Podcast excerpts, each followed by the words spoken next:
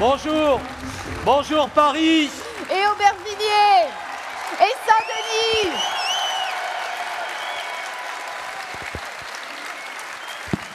Quelle est belle, quelle est belle cette France insoumise. Comme vous êtes nombreux, comme vous êtes présents. Notre force, c'est notre nombre depuis le début. Nous sommes cette grande force populaire, joyeuse, puissante, consciente, et nous allons le rester jusqu'au bout.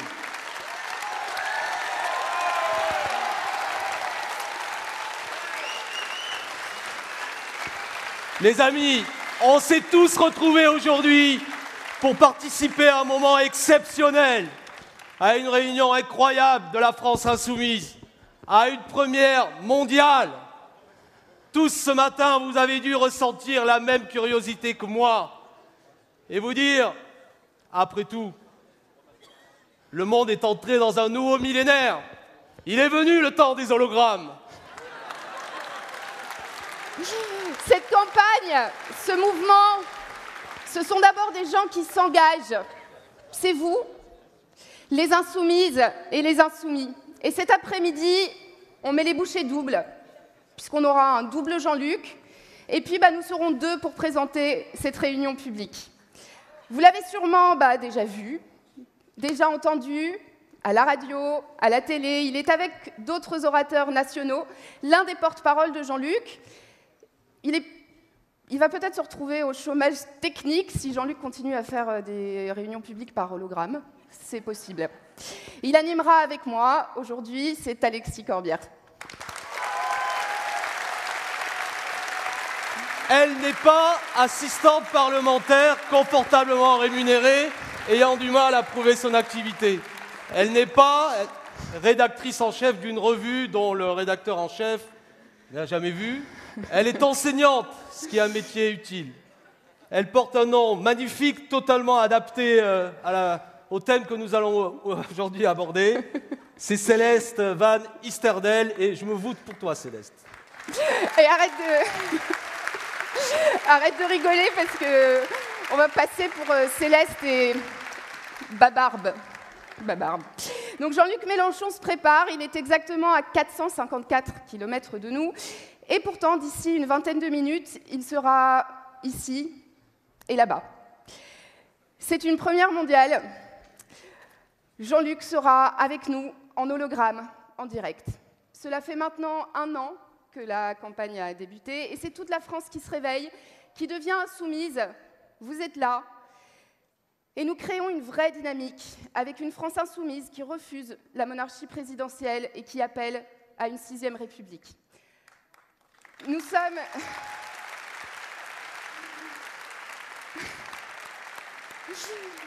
Nous sommes à 77 jours du premier tour de l'élection présidentielle et lorsqu'on voit la forte mobilisation ici, à Lyon, il y a des centaines et des centaines de mètres de gens qui font la queue dehors, ici, à Lyon. Nous savons bien que le seul sondage auquel nous croyons, c'est vous. C'est votre enthousiasme, votre nombre, votre mobilisation. Oui. Avec 230 000 insoumis à ce jour.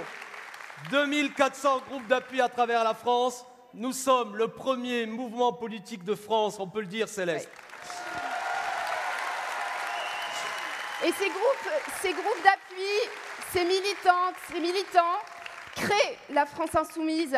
La France insoumise qui n'est pas un parti, mais bien un mouvement et qui défend un programme, l'avenir en commun. Pas un parti, effectivement, mais bien un mouvement qui a démarré il y a presque un an. Rappelez-vous, notre premier anniversaire, ce sera vendredi prochain. C'était le 10 février 2016 que Jean-Luc Mélenchon avait proposé sa candidature. Et aussitôt, des milliers de contributions ont afflué sur le site jlm2017.fr. Et c'est avec ces milliers de contributions que nous avons rédigé notre programme, L'avenir en commun. Et c'est grâce à toute cette énergie que nous avons fait vivre ce mouvement. Nous ne pouvons compter, vous le savez, que sur nous-mêmes. Nous ne sommes pas amis des banquiers et c'est aussi pourquoi il est nécessaire que les dons du plus grand nombre nous soient accordés jusqu'au mois d'avril. Et donner nous permet, entre autres, de financer la célèbre chaîne YouTube de Jean-Luc, où chaque semaine, il passe l'actualité en revue. Et nous sommes maintenant 197 000 abonnés à sa chaîne YouTube. Il nous en manque pas beaucoup pour être à 200 000 ce soir. Nous sommes 950 000 sur Twitter, 633 000 sur Facebook, et nous allons maintenant regarder sur les écrans le best-of des revues de la semaine. Bonsoir mes amis, voici le premier numéro d'une série de flash vidéo.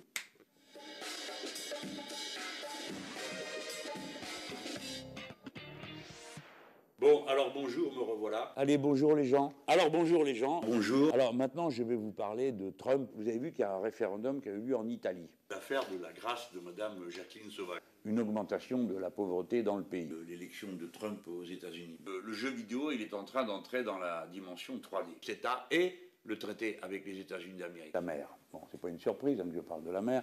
Donc je fais ça avec euh, Lise qui en ce moment est en train de filmer et Mathias qui regarde pendant ce temps-là rien faire. Il fait partie des quatre premiers livres qui ont été offerts euh, euh, à Noël. Alors j'aimerais bien savoir pourquoi parmi les quatre premiers et pas le premier. Hein pourquoi? Parce que vous, vous êtes dégonflé. Can't tension the melange. Sinon, vous comptez quoi? Sur la primaire, c'est ça? C'est ça le truc?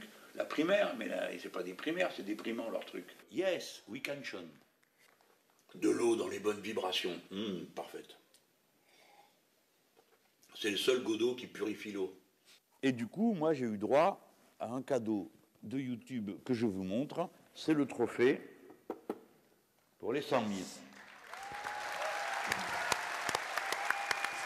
Vous avez vu Jean-Luc à l'écran, mais c'est en chair et en os que vous pourrez le voir le 18 mars à Paris pour la prise de la Bastille. Il sera avec nous, avec vous, avec des dizaines de milliers de militants venus de toute la France. Et nous remercions chaleureusement chacune et chacun d'entre vous, les militants de Lyon, d'Île-de-France, sans qui cette réunion publique n'aurait pas été possible. Vous repoussez toujours plus loin les frontières du militantisme, du Liban au Chili, au Japon, à Aubervilliers. Notre réunion aura pour thème les frontières de l'humanité. Les frontières ont, ont toujours été d'abord une affaire intellectuelle. Celles dont nous parlons aujourd'hui ne sont pas là pour nous enfermer, c'est exactement l'inverse. Les frontières de l'humanité, ce sont les limites actuelles du monde connu, car il existe encore un monde inconnu qui ne demande qu'à être découvert grâce à la puissance de l'esprit humain. Ces trois grandes frontières que nous voulons repousser, c'est la mer, l'espace, le monde virtuel et le numérique. Et c'est par la mer que nous allons commencer, puisque vous le savez, notre pays est une des plus grandes puissances maritimes. Oui, la mer, vous savez qu'elle recouvre 70% de la surface du globe. C'est pour ça qu'on l'appelle la planète bleue. Peut-être aurait-il fallu appeler la Terre la planète mer, mais elle recouvre de formidables possibilités. La mer, c'est le premier pilier de ces nouvelles frontières. La mer qui, qui, nous émerveille, comme les étoiles qui guident les marins. Ces étoiles nous... Mais je crois qu'on cherche à nous joindre de Lyon dans quelques secondes. Oui.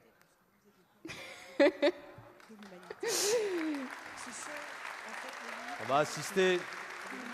Une première mondiale. Il y a beaucoup de monde aussi à Lyon, apparemment. demande à être découvert. Et c'est précisément le projet, l'ambition. Quand nous parlons de ces frontières, nous parlons en fait d'ouverture. Il va falloir repousser ces encore. frontières. Nous en avons identifié trois. La mer, Alors, on attend quelques secondes. Vous voyez, le timing est là. Vous avez bien vu, on va vous le répéter. Il y a une formidable participation. Beaucoup de gens sont encore dehors. Et c'est le cas aussi à Lyon. Et dans quelques instants, on va être en liaison avec Charlotte Girard, Guillaume Tatu, qui anime aussi le meeting de Lyon. C'est donc dans quelques instants. Vous savez, j'ai un petit personnage dans la tête qui est en train de me parler. Les trois frontières de l'humanité, vous l'avez compris, la mer, la terre, le monde numérique, ce monde virtuel Et l'espace, et l'espace. les étoiles. Alors, alors Alors, on continue Tout Alors, simplement on continue, très bien. De quoi Donc la mer, euh, le premier pilier. Tout à fait. Le premier pilier.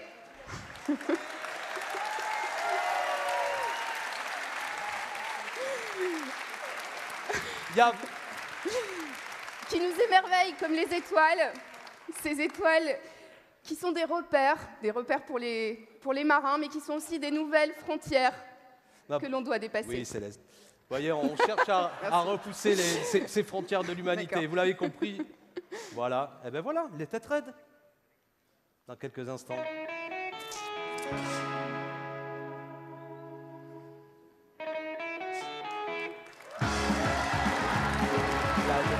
Pourquoi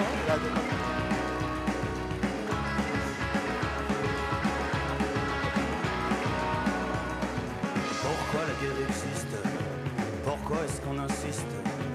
À l'ombre des fascistes Et il faudra qu'on résiste. Pourquoi tu me regardes? Pourquoi t'es sur tes gardes? Si t'avais pas compris, on est des grains de riz. Et l'on ira à danser, c'est pas trop tôt. Jusqu'à nous en, nous en brûler la peau. Modérato.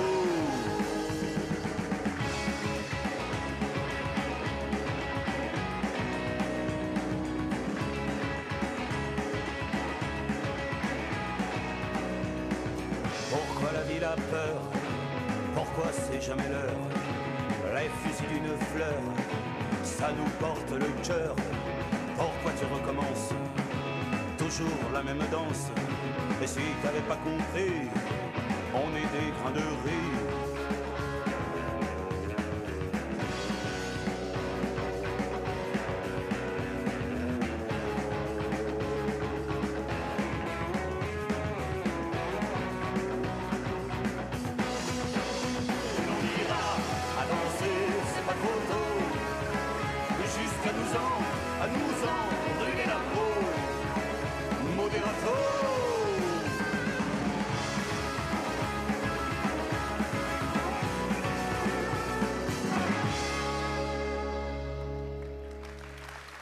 Merci. Plus fort, plus fort, on va partir à Paris, on appelle Paris. Tout de suite, puisqu'on va être en duplex de Paris, rejoindre Alexis Corbière et Céleste. Alexis Corbière, le porte-parole de Jean-Luc Mélenchon, et Céleste, une militante comme vous, militante insoumise. Bonjour à tous les deux, comment ça se passe depuis la capitale? À Paris, tout va bien, nous sommes 6000. Les deux salles sont combles. Des gens font la queue dehors. Il y a énormément d'ambiance et je vous propose qu'on applaudisse jusqu'à ce que Lyon nous entende. Je vous écoute.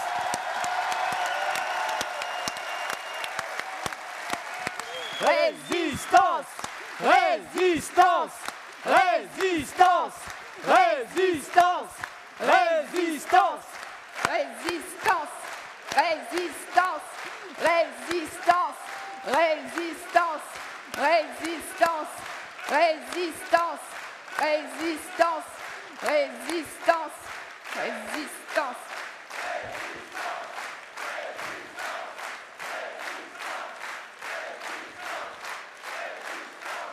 Eh ben, je crois que les Lyonnais aussi sont là.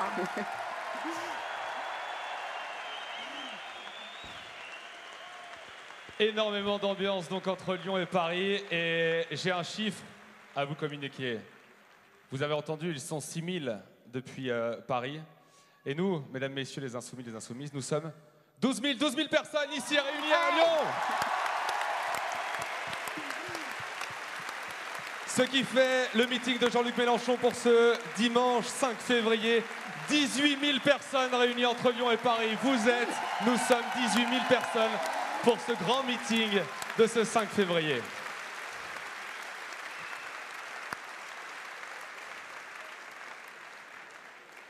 Alors Alexis Céleste, euh, faites-nous visiter vite fait euh, rapidement les lieux sur place. Comment va se passer l'hologramme de Jean-Luc Mélenchon qui va arriver dans quelques, quelques secondes? Alors nous avons euh, bah, une très grande scène avec un voile sur lequel sera donc projeté l'hologramme au centre, donc c'est très technologique puisque bah, le futur commence aujourd'hui. Là au fond, devant moi, la salle est absolument pleine. Il y a. Toutes les chaises sont prises. Je vois pas le fond des gradins. Il y a des gens debout. Il y a des gens partout.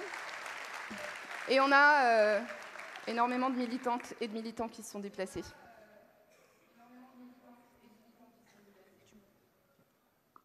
Eh bien, chez nous, nous ne sommes pas en reste. Notre Mélenchon à nous, eh bien, il va se trouver là, au milieu de cette arche, dès lors qu'elle sera illuminée. Et aussitôt, d'un claquement de doigts, il se retrouvera à Paris.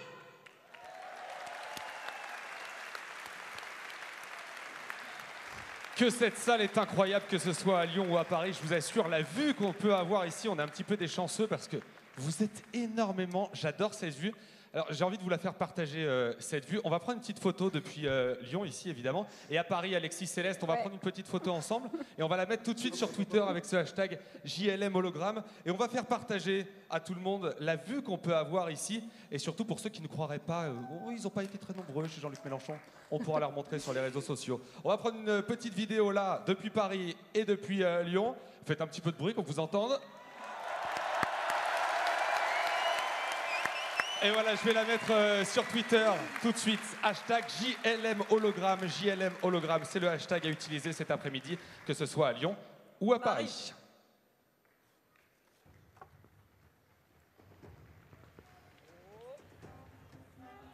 Oh, cette fois, nous y sommes. On va y être.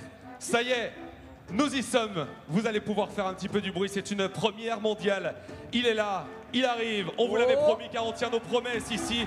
C'est une prouesse technologique qui illustre aussi l'état d'esprit de notre campagne inventive et audacieuse. Voici notre candidat, le candidat de la France Insoumise. Merci d'accueillir et de crier très fort. Voici Jean-Luc Mélenchon.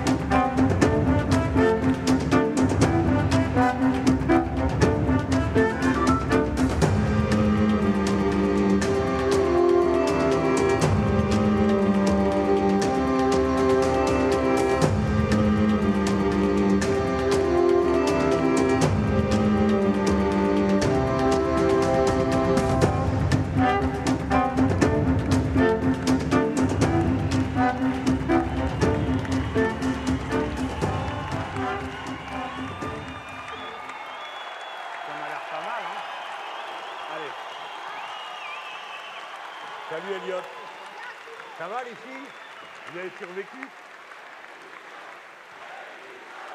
Waouh, waouh, waouh, vas-y, hologramme.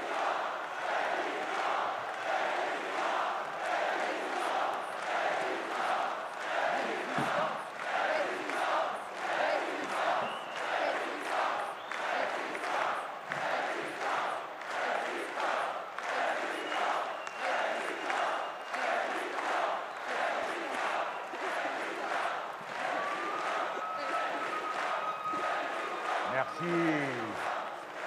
Alors, suis-je? On m'entend bien? C'est incroyable. Alors, où suis-je? À Lyon? Et maintenant, à Paris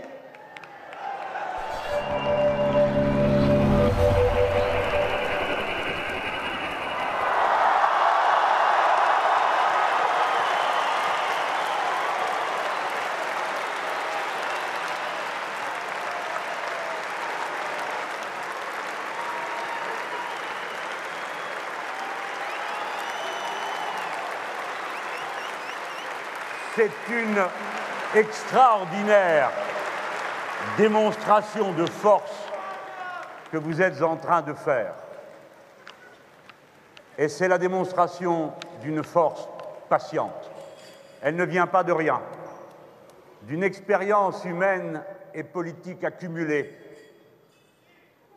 que nous avons voulu rappeler au combat il y a tantôt un an, forte de l'expérience accumulée de tant de combats et de tant de trahisons.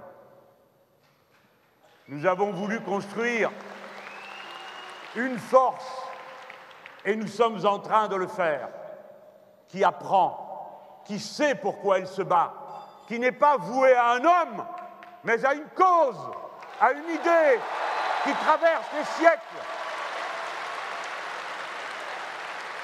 Je passerai, mais les idées que je porte pour vous ne passeront jamais aussi longtemps qu'il y aura un souffle de liberté, c'est-à-dire aussi longtemps qu'il y aura un être humain pour regarder l'horizon. Cette force s'est construite sur la base de ces 230 000 personnes qui dorénavant appuient la candidature que je porte et le programme L'avenir en commun. 700 volontaires entre les deux villes se sont rassemblés pour permettre que ces réunions aient lieu en plus des professionnels qui nous aident. Oui, ce n'est pas un meeting comme les autres. Il n'est pas comme les autres, à cause bien sûr de la forme. Il y a cet hologramme, et j'ai vu qu'il y avait des pisse-bougons qui trouvaient que ça faisait trop showbiz. Mais enfin, il faut qu'un message politique émancipateur et quelque peu éclaireur s'appuie sur des techniques qui sont celles de notre temps, qui fassent rêver, qui fassent sourire. Car bien sûr, personne n'est dupe à Paris, je vous rassure du fait que je n'y suis pas. Moi, je n'ai que moi comme clone, j'en connais d'autres qui sont les clones d'autres.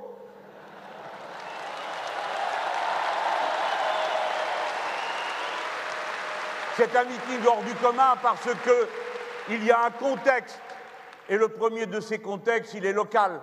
Vous avez eu dans la même ville les trois familles qui se partagent et se disputent l'adhésion des Français. Cette adhésion que nous essayons de construire de mois en mois, de semaine en semaine, avec des arguments précis. Qui voit-on? D'un côté, Madame Le Pen, avec son communautarisme, son communautarisme ethnique, arrosé d'un fort sirop de clanisme familial. Et puis aussi, sinon, bah, vous connaissez ça, c'est l'extrême droite traditionnelle, traditionnellement mauvaise. Et puis, vous avez aussi, avec brio, M. Macron qui incarne le contenu. Qu'est-ce qui va se passer si je vous passe toute la liste hein? Monsieur Fillon? Non. Il n'est pas à Lyon.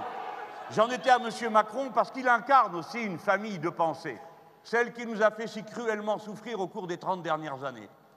C'est-à-dire le libéralisme, un monde où chacun pour soi, tout le monde est en compétition avec tout le monde, une indifférence sociale totale et de temps à autre quelques aimables pensées écologiques sans conséquence, car après tout, comme vous le savez, ce qui compte par-dessus tout pour ces gens-là, c'est la compétitivité, la flexibilité, les économies et produire avant de distribuer, comme si on n'avait pas passé nos vies à produire et sans voir beaucoup distribuer.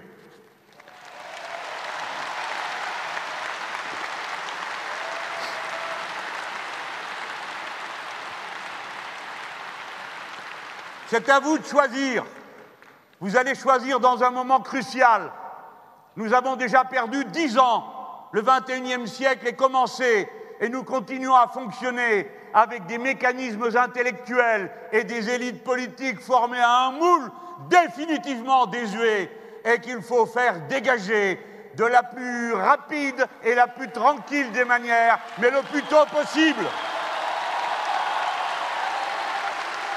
Alors, ma foi, c'est bien commencé. C'est bien commencé, n'est-ce pas, euh, cette campagne présidentielle dans le moment, ça ressemble un peu à Top Chef à cause des casseroles, mais c'est surtout une vague que j'ai nommée dégagiste en pensant à mes amis tunisiens. Le dégagisme, ça consiste à les faire dégager. Mais cette vague dégagiste, il s'agit de lui donner un contenu, il s'agit de mobiliser le peuple français, parce que demain, s'il choisit de nous donner les possibilités de décider, alors il faudra assumer, et il faudra l'assumer non pas du dessus par l'action d'un homme et de la poignée de ceux qui l'entourent, mais par l'implication de millions de gens qui, sur leur lieu de travail et partout où ils sont, font vivre la révolution citoyenne dont nous avons besoin. Ne croyez pas un instant, vous autres qui avez l'habitude de vous soumettre à la loi, vous autres qui êtes des vrais démocrates et qui acceptez dans une élection aussi de fois de perdre et de vous soumettre à la loi, eux n'acceptent jamais, et les puissances de l'argent n'accepteront jamais. Et mon rempart est dans cette salle, c'est vous, c'est ceux qui sont dehors, c'est ceux qui sont à Paris. Pourquoi? Pourquoi? Pas parce qu'ils se rallieraient à mon panache blanc, mais parce que chacun saura ce qu'il a à faire, quelle place il doit occuper et qu'il aura compris le programme. C'est pourquoi il faut venir sur le fond, tout le temps sur le fond. Ce programme, nous avons mis huit mois à le mettre au point. Il y a eu des milliers de contributions, il y a eu des auditions, il y a eu enfin une convention qu'il a amendée. Il consiste en 357 propositions regroupées dans un livre que chacun peut lire, critiquer, amender encore à cette heure. Il se décline en 40 livrets différents suivant les thèmes, car tout ne peut pas être abordé dans un livre de cette nature. Pourquoi est-ce que je vous dis tout ça? Parce que notre rassemblement doit reposer sur de la conscience, de l'éducation, et non pas sur des enthousiasmes soudains, sur des champignons hallucinogènes qui poussent dans la jungle politique, des bulles médiatiques. C'est le prix de l'efficacité. Comment? 78 jours avant l'élection présidentielle, où vous allez vous engager compte tenu de ce qu'est la monarchie présidentielle, qui est déjà passée dans des mains hmm, hmm, mal assurées. Pendant dix ans, passant à côté de tout, ou presque.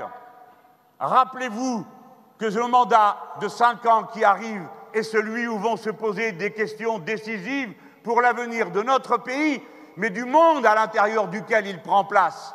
C'est pendant ces cinq ans-là que va venir le prochain traité européen. C'est pendant ces cinq ans-là que va venir le traité de libre commerce avec les États-Unis d'Amérique et le traité de libre commerce avec le Canada, à partir desquels il n'y a plus aucune politique économique indépendante possible. Dans ces conditions, il vous faut choisir avec soin et savoir si vous voulez continuer ou si vous voulez rompre. Et c'est cette rupture qu'incarne le programme L'avenir en commun. Je trouve incroyable que 78 jours avant qu'ait lieu cette élection, on en soit encore à courir après des gens qui rentrent par une porte, sortent par l'autre, à mesure qu'ils se font dégager et ne laissent derrière eux aucun outil pour qu'on puisse discuter. Où sont leurs programmes? Ça suffit! Donnez-les! Dites ce que vous comptez faire. Pas quelques phrases par-ci, par-là, émaillées de bonnes intentions. Expliquez-nous les articulations de tous ces programmes que nous entendons, qui ne sont pas des programmes, mais des mesures qui sont proposées et qui ne sont articulées avec aucune cohérence. Dites-moi comment on peut faire ceci, cela, donner ceci, cela, lancer tel ou tel plan, aussi longtemps que vous resterez dans les traités budgétaires européens, aucune politique progressiste n'est possible. Il faut sortir des traités. C'est la condition préalable du changement. Et bien sûr, il faut le faire dans des conditions qui soient conformes à la vocation de notre patrie, non pas tout seul dans un coin, se sauvant en catimini, mais en expliquant, en négociant, en entraînant. Mais si l'on n'entend pas la protestation du peuple français, dont on a ruiné l'industrie, appauvri le peuple comme il l'est aujourd'hui, alors où on change, où on part. Et il faut que tout le monde le sache pour que tout le monde comprenne bien qu'on ne peut faire autre chose que de changer.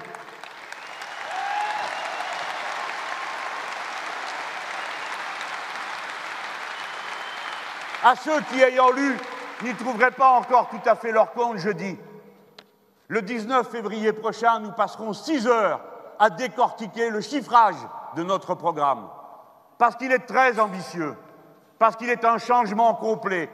Vous en connaissez les prémices. D'abord, changer le système de la monarchie présidentielle, j'y viendrai dans un instant.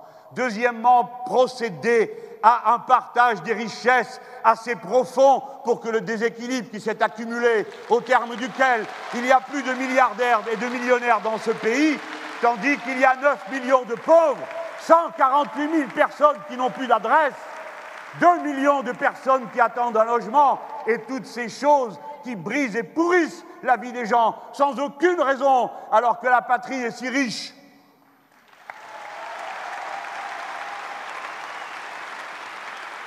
On ne pourra plus jamais produire comme avant, sauf si l'on est devenu totalement fou et que l'on se moque de l'avenir de la planète. La planification écologique qui faisait hier bondir, paraît-il, tant de gens qui me regardaient d'un œil suspect en entendant planification, pensant tout aussitôt à l'Union soviétique et en oubliant que le général de Gaulle lui-même l'a pratiqué, pour ne rien dire des Américains, et pour ne rien dire des sièges de toutes les grandes compagnies du monde qui planifient continuellement leur activité. Si on ne planifie pas, on ne pourra pas organiser la transition. Ce n'est pas vrai. Il faut donc planifier, donc prévoir, donc se réapproprier la propriété publique du temps long.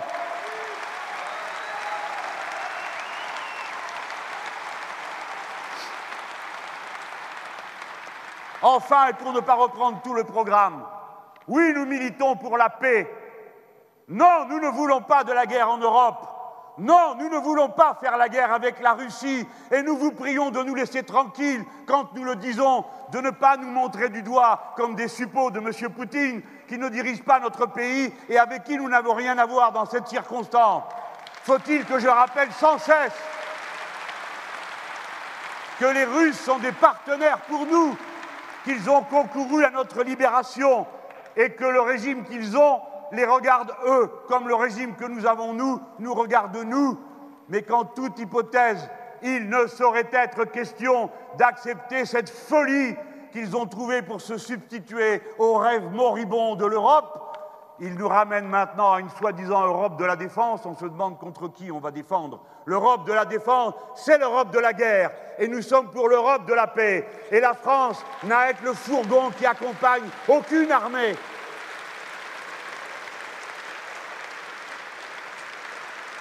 Mais en convoquant ce meeting et en vous demandant d'y participer, j'avais à l'esprit que nous allions clore un cycle.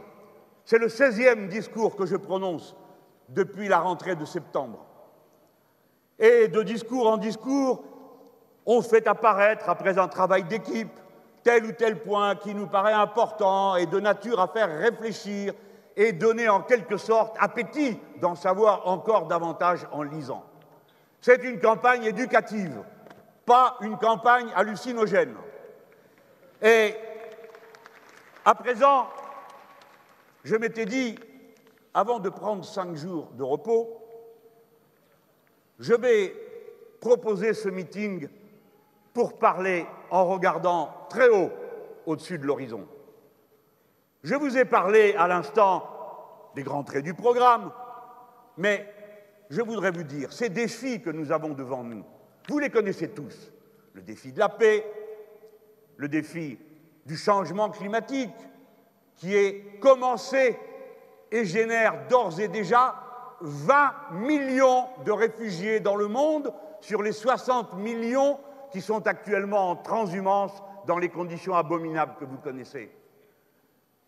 Et puis, c'est le défi d'un partage des richesses absolument inouï, qui est non seulement scandaleux moralement pour nous autres qui sommes du camp de l'émancipation humaine, mais qui est une entrave à tout développement coordonné de la planète et des êtres humains qui y pullulent, Car vous savez que nous étions à peine 2 milliards en 1950 et nous sommes 7 milliards et nous sommes bientôt 11 et nous exerçons une pression en même temps qu'une bataille commence à se dessiner pour l'accès aux matières premières et se déchaîne partout pendant que nous avons des discussions qui finalement sont subalternes par rapport à ces grands enjeux qui vont modifier de fond en comble l'avenir du siècle qui vient.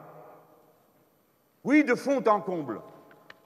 Il faut y penser en regardant le fait que ce que nous avons connu jusqu'à présent va se transporter sur d'autres fronts, sur de nouvelles frontières.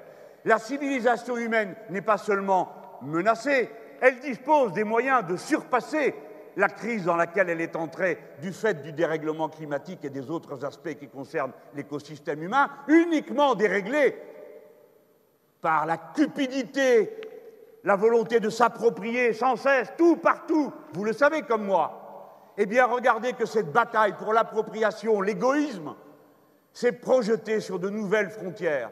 Et l'histoire va vite. La civilisation humaine est en proie à un phénomène que l'on appelle l'accélération de l'histoire mais nous en avons tous plus ou moins conscience. Je vous demande de rentrer en vous-même et d'essayer d'évoquer les changements qui sont intervenus dans votre vie, dont vous n'auriez pas eu idée lorsque vous étiez enfant. Ma grand-mère allait au bal monté à Staweli en charaban. Elle a été rapatriée en France dans un avion caravelle. Elle a pu lire dans le journal que Yuri Gagarin était le premier homme qui avait franchi la frontière de l'espace. Quant à moi, j'ai fait le voyage Paris, ce n'est pas très écologique, mais à l'époque, pour aller à la première COP numéro 1, j'ai fait le voyage en 4 heures, en 3 heures, de Paris à Rio de Janeiro dans le Concorde du président Mitterrand. Et j'ai vu partir de Baïkonour le premier cosmonaute français, Jean-Loup Chrétien. L'histoire s'accélère. J'ai écrit un livre dans lequel je disais les hommes, les femmes, la civilisation humaine va entrer en mer. Elle y est. J'ai dit comme toujours dans l'histoire des êtres humains, nous nous assemblons au bord de la frontière et nous la passons. Eh bien, c'est ce qui est en train de se passer au bord de la mer. Et dès lors commence tout de suite une bataille. Et c'est de même avec l'espace. Non, ces questions ne sont pas loin de vous. Ce sont les questions dont vous aurez à connaître dès demain et dont vous connaissez dès aujourd'hui, parce que vous êtes venu ici peut-être avec un GPS et que d'ores et déjà vous êtes relié à l'espace et aux satellites qui y gravitent. Et puis il s'est produit quelque chose d'encore plus incroyable. D'habitude, on découvrait des continents et on y prenait pied. De quelle manière Je ne le rappelle pas. Mais on y prenait pied. Cette fois-ci, c'est un continent qui prend pied avec nous, en nous, qui formule, qui reformate nos goûts, nos humeurs, nos désirs. C'est le continent du numérique. Ces frontières-là, les voici. Elles mettent des enjeux considérables dans lesquels est en cause notre liberté, dans lequel est en cause notre possibilité de partager entre nous réellement tous les bonheurs qui sont possibles d'être partagés et les richesses qu'il est possible de produire. Oui, ces nouvelles frontières de l'humanité, elles font partie de la campagne présidentielle. La France n'est jamais si grande que quand elle se pense comme une composante de l'humanité universelle. Nous ne sommes pas là pour faire des cocoricots sur nos ergots, nous sommes là pour nous penser avec notre niveau de culture, d'éducation, de préparation, notre incroyable richesse accumulée grâce à nos anciens. Nous sommes là pour répondre de nos devoirs devant l'humanité universelle, non pas seulement comme Français, mais en se pensant comme être humain.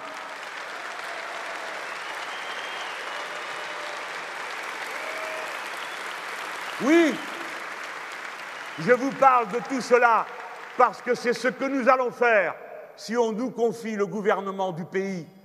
Nous allons le faire avec enthousiasme en arrêtant de regarder la pointe de nos chaussures. Par tous ces gens qui, du matin au soir, passent leur temps à culpabiliser tout le monde, à dire que les travailleurs ne travaillent pas, que la France ne progresse pas, qu'elle est peuplée d'ignorants, que son école ne vaut rien, alors que ce meeting soit aussi un hymne d'amour pour l'histoire de France et pour qui nous sommes, la France, celle des déclarations des droits de l'homme, la France, la fille aînée de la sécurité sociale et de l'école laïque.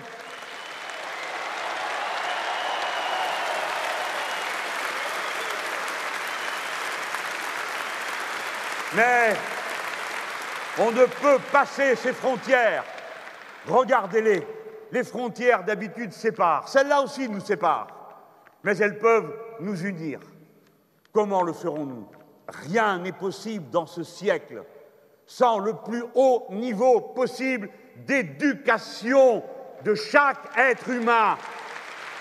L'éducation, c'est le partage du savoir, seule richesse plus on la partage et plus il y en a, parce que telle est faite l'humanité qu'elle procède par ce qu'on appelle la culture cumulative. C'est ce qui nous distingue de toutes les autres espèces d'animaux, y compris les animaux sociaux. Nous partageons le savoir et nous sommes capables de le transmettre d'une génération à l'autre, d'autant plus facilement que nous avons vaincu les barrières du temps lorsqu'autrefois le savoir était seulement dans la tête des sages et qu'un jour, M. Gutenberg nous y a aidés, la frontière du temps a été vaincue par l'écrit. Eh bien, pensons-y.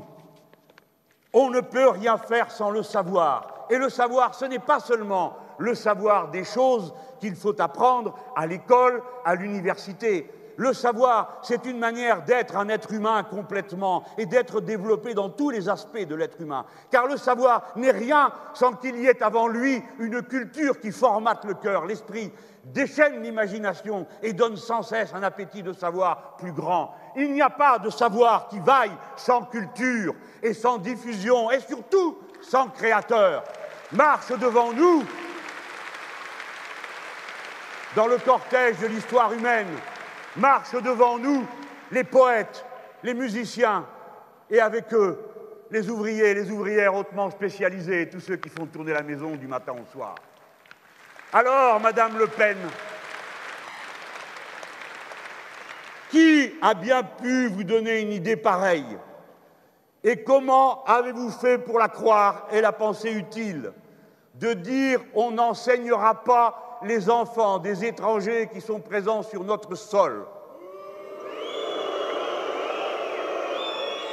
Qui peut croire qu'une société devient meilleure en augmentant la quantité d'ignorance qu'elle contient Eh bien, ça n'est qu'une ignorante qui peut le croire.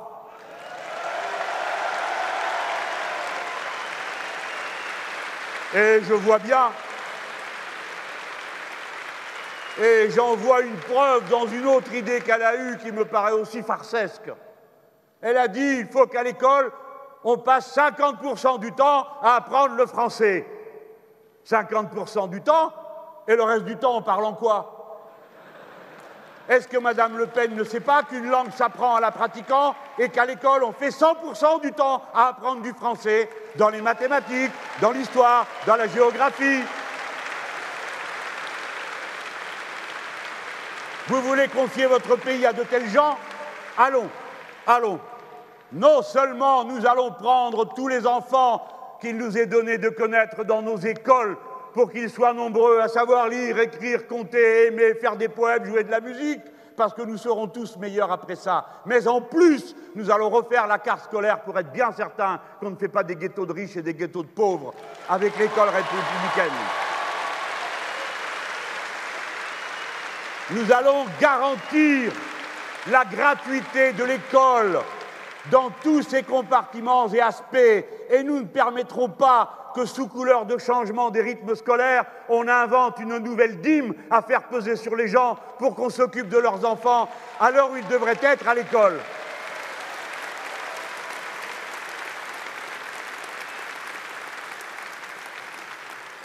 C'est pas tout. En plus, nous ferons l'école de 3 à 18 ans parce que nous avons besoin d'apprentissage sérieux et en profondeur. Et plus tôt un enfant est scolarisé, plus tôt il est socialisé, ce qui ne veut pas dire qu'on lui bourre la tête avec les idées socialistes, mais qu'on l'intègre dans la communauté humaine. Les enfants ont d'abord besoin d'interaction humaine pour apprendre tous les codes qui constituent la communauté humaine. Sinon, ils deviennent violents. Ils ont donc besoin de présence humaine, pas d'être posés devant une télévision. Et comme je prends ces questions très au sérieux, je vous le dis, parce que je les ai connues de près, il faut que quand on étudie, on ait le temps et les moyens de le faire et qu'on ne soit pas obligé de faire quelque chose d'autre en même temps. Les 50% de nos jeunes qui travaillent en même temps qu'ils étudient s'épuisent. Et ce n'est pas bon. Ce n'est pas bon. Il n'y a que les gavés pour trouver satisfaisante et intéressante la peine que prennent les autres. Il faut donc qu'il y ait une allocation d'autonomie d'études. et il y aura une allocation d'autonomie d'études. J'ajoute, j'ajoute que pour ce qui concerne les enseignements professionnels, où il apparaît que souvent la moyenne d'âge est un petit peu plus élevée que dans les autres enseignements, eh bien, je veux que cesse ce fait que jusqu'à 100% d'une classe d'âge, jusqu'à 100% d'une promotion, soient contraints de travailler tous les soirs en même temps qu'ils étudient et tous les week-ends. C'est la raison pour laquelle cette allocation d'études sera servie dès l'âge de 16 ans dans l'enseignement professionnel. Ah ah Voilà qui va un peu changer la répartition des rôles sociaux dans ce pays. Il nous faut, mes amis, 60 000 profs enseignants de toutes sortes de plus pour rattraper les postes qu'a détruit Sarkozy, pour rattraper ceux qu'a détruit, que n'a pas reconstitué François Hollande. Et vous savez, je ne vais pas me contenter de vous dire ça. Vous applaudissez, et puis vous viendrez le 19 février voir combien ça coûte, parce que tout le monde va vous dire Eh, combien ça coûte? Et la bêtise, combien ça coûte? Et la mort, combien ça coûte? Qu'est-ce que c'est que ces comptabilités unilatérales? On a besoin de professeurs et embaucher du monde pour éduquer les enfants enrichit le pays et ne l'appauvrit pas. Le savoir est un investissement, pas une dépense. Bon, je vous dis encore ceci.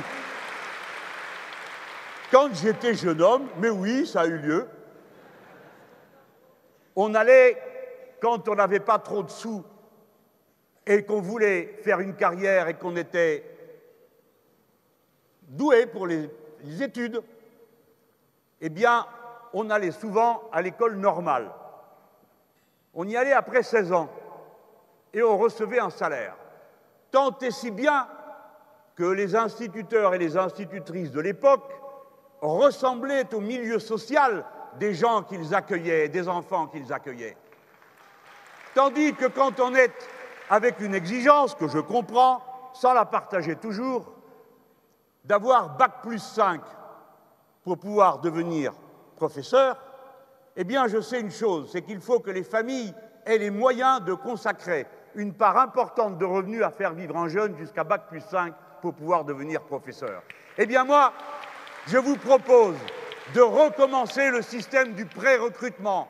Nous pré-recruterons des jeunes à 16, 17 ans, nous leur verserons un salaire et ils devront 10 ans de service à la patrie dans les écoles qui leur seront désignées ensuite.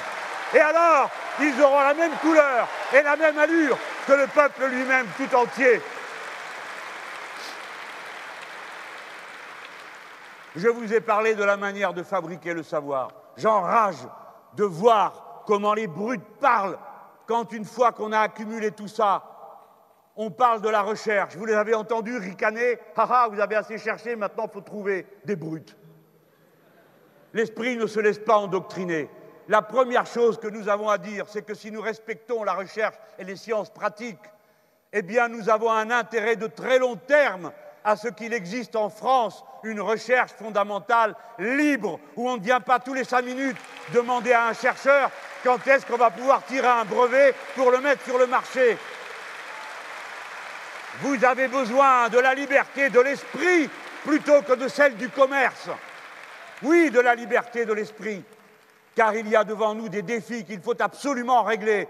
Si vous voulez sortir du nucléaire, et nous voulons sortir du nucléaire, pas pour jeter la pierre à ceux qui l'ont fait, mais parce que c'est dangereux et qu'on peut en sortir et que les mêmes qui, feront, qui ont fait ces centrales sont capables de nous aider à les arrêter. Quel rapport? Mais mes amis, nous en avons pour 20 ans ou 25 ans à démanteler les centrales, en même temps qu'il viendra par la planification écologique la production de nouvelles formes d'énergie. Mais comprenez-moi, qu'est-ce qu'on va faire de tous ces déchets? On ne sait pas quoi en faire. La première centrale qu'on a commencé à démonter, dix ans après, on y est toujours. Il nous faut donc de la recherche fondamentale, nucléaire, pour arriver à comprendre le mécanisme du rayonnement et parvenir à le stopper. Sinon, nous avons tout ça sur les bras pour dix mille ans. Il faut de la recherche fondamentale libre. Nous avons besoin d'esprits cultivés qui trouvent, qui cherchent, qui cherchent. Et des fois, ils trouvent des choses qui n'étaient pas prévues. Il faut arrêter de lier la recherche d'une manière générale aux entreprises privées. Et ça suffit avec cet impôt au crédit, ce crédit d'impôt recherche, vous savez Vous ne savez pas, mais je vous l'apprends, il y en a un. Alors à qui il a profité Je regarde la liste de l'argent qu'on distribue comme ça, et qu'est-ce que je vois? Les banques. Est-ce que ces gens-là ont encore quelque chose à découvrir dans l'art de nous détrousser? Je me demande bien. Eh bien pourtant, ils touchent de l'argent. Non, ce n'est pas acceptable. Cet argent, il doit aller à la recherche. Cet argent, il doit aller à nos tâches les plus sacrées. Je ne veux pas avoir clos cette partie sans vous parler de cela. Nous sommes ce grand pays, tant de poètes, tant d'écrivains, tant de scientifiques, tant de médailles Field.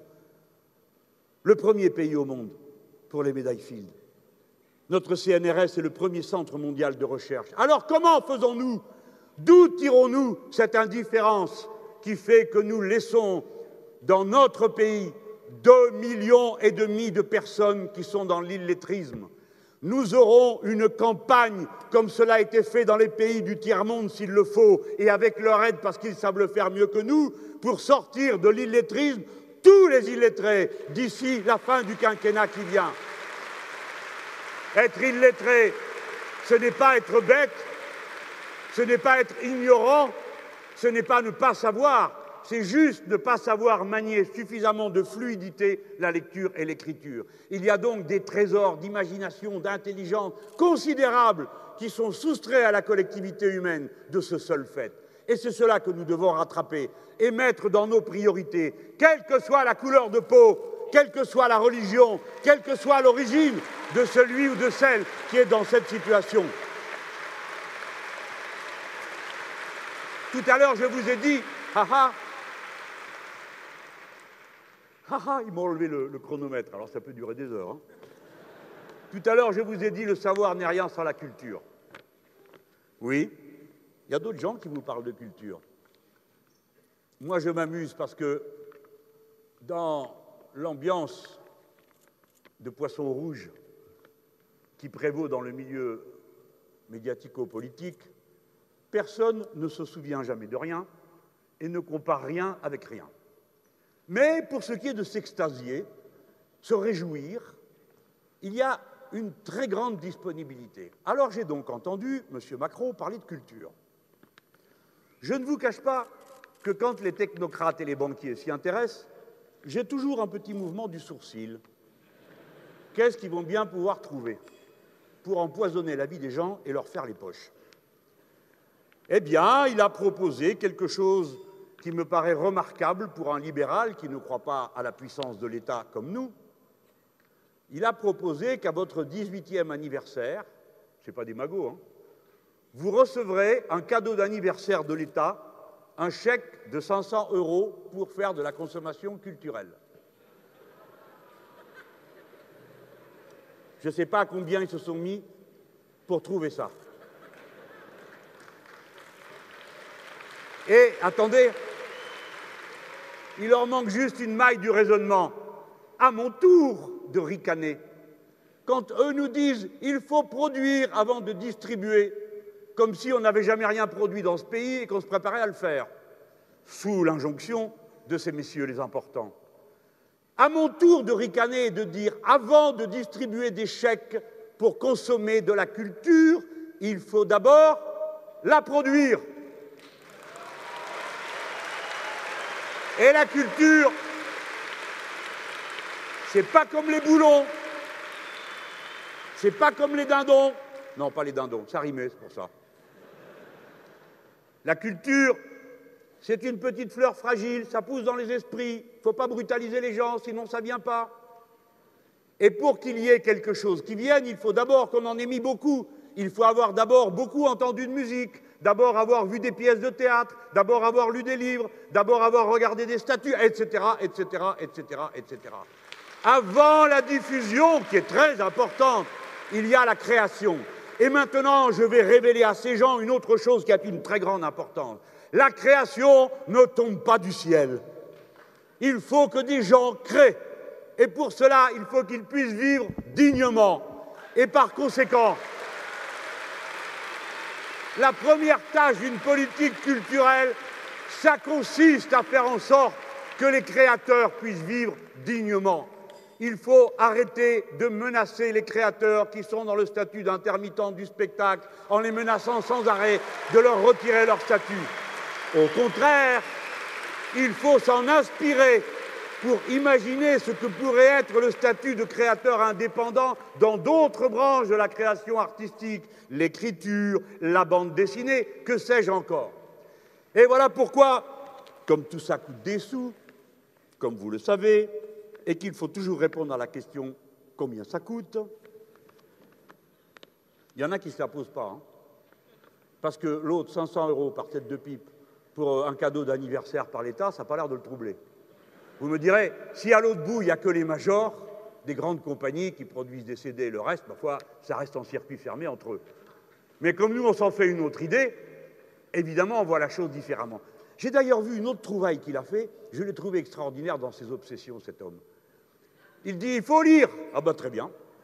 Alors donc, euh, il faut ouvrir les bibliothèques le samedi et le dimanche.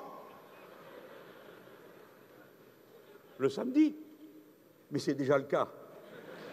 Donc c'est juste pour aller faire bosser les gens le dimanche. Parce qu'à la bibliothèque, il y a des bibliothécaires dedans. Et s'il n'y a pas de bibliothécaire, il n'y a pas de bibliothèque. Il n'y avait pas pensé.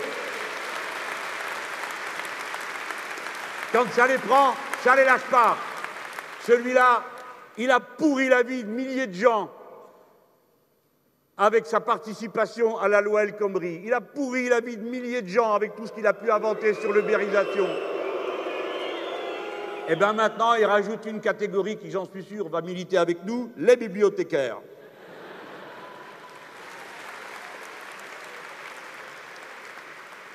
Voilà ce qu'on doit faire. Le gouvernement de Hollande est le seul gouvernement des dix dernières années qui ait baissé le budget de la culture. Il faut arrêter de tergiverser, papoter, euh, tout ça, c'est fini. Il faut prendre un cap, il faut revenir à l'idée qu'il faut 1% de la richesse du pays consacrée à la culture, pour la développer, pour la répandre, pour l'inculquer. Je propose qu'on crée peut-être 5 ou 6 000 classes à projets artistiques et culturels, ce qui permettra de faire travailler les intervenants culturels extérieurs et élever le niveau culturel de nos jeunes. Écoutez les gens. L'autre jour, je suis allé à Angoulême.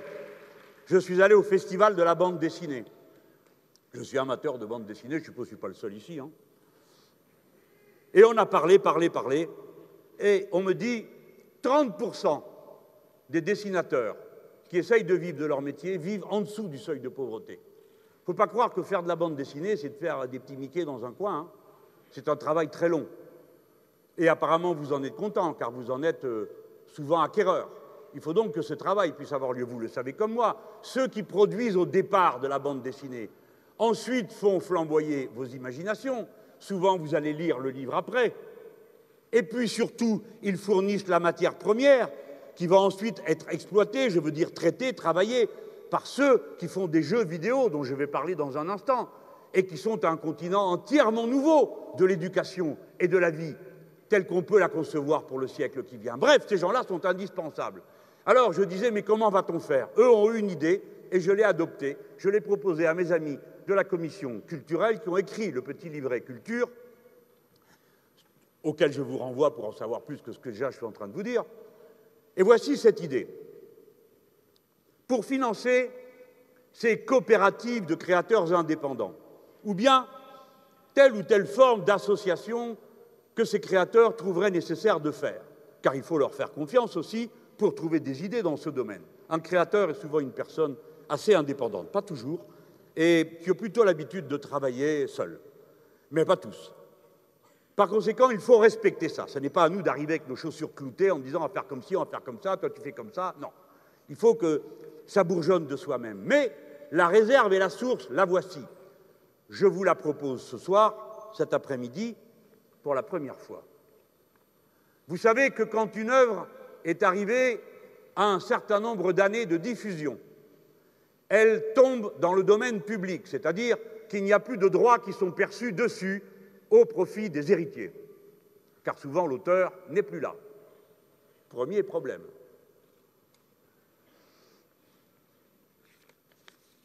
Vous attendez la suite, hein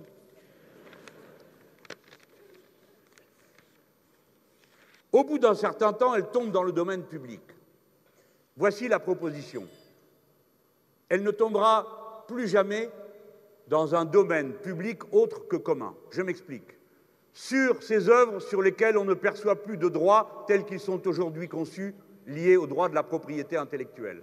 Lorsqu'on aura passé le délai, 30 ans, 40 ans, 70 ans d'après l'Union européenne, qui veut à tout prix que les éditeurs puissent, quelle que soit l'édition, ramasser le plus longtemps possible, le plus possible. Eh bien, on mettrait les mêmes droits qu'avant, ou un peu moins, et ces droits seraient versés à une caisse qui alimenterait la situation sociale des créateurs. Cela s'appelle socialiser le domaine public de la création. Tout le monde a compris? Combien ça coûte? Et ça permet à des milliers de gens de vivre, et en particulier de financer la retraite des créateurs. C'est très important parce que pourquoi cette sécurité à laquelle chacun d'entre nous aspire, qui m'a conduit avec les amis à prévoir cette idée d'une sécurité sociale intégrale qui prendrait en charge 100% des remboursements de santé, qui prévoit qu'à 60 ans, au bout de 40 annuités, on puisse tous partir en retraite? Pourquoi l'élite humaine qui réjouit nos cœurs et alimente nos esprits, elle, serait condamnée à la misère dès lors qu'elle ne serait plus en état de pourvoir à ses besoins par ses créations? On peut aller plus loin si on veut. Vous savez qui est-ce qui a trouvé cette idée? Il y a un droit d'auteur. Non, ce n'est pas Karl Marx.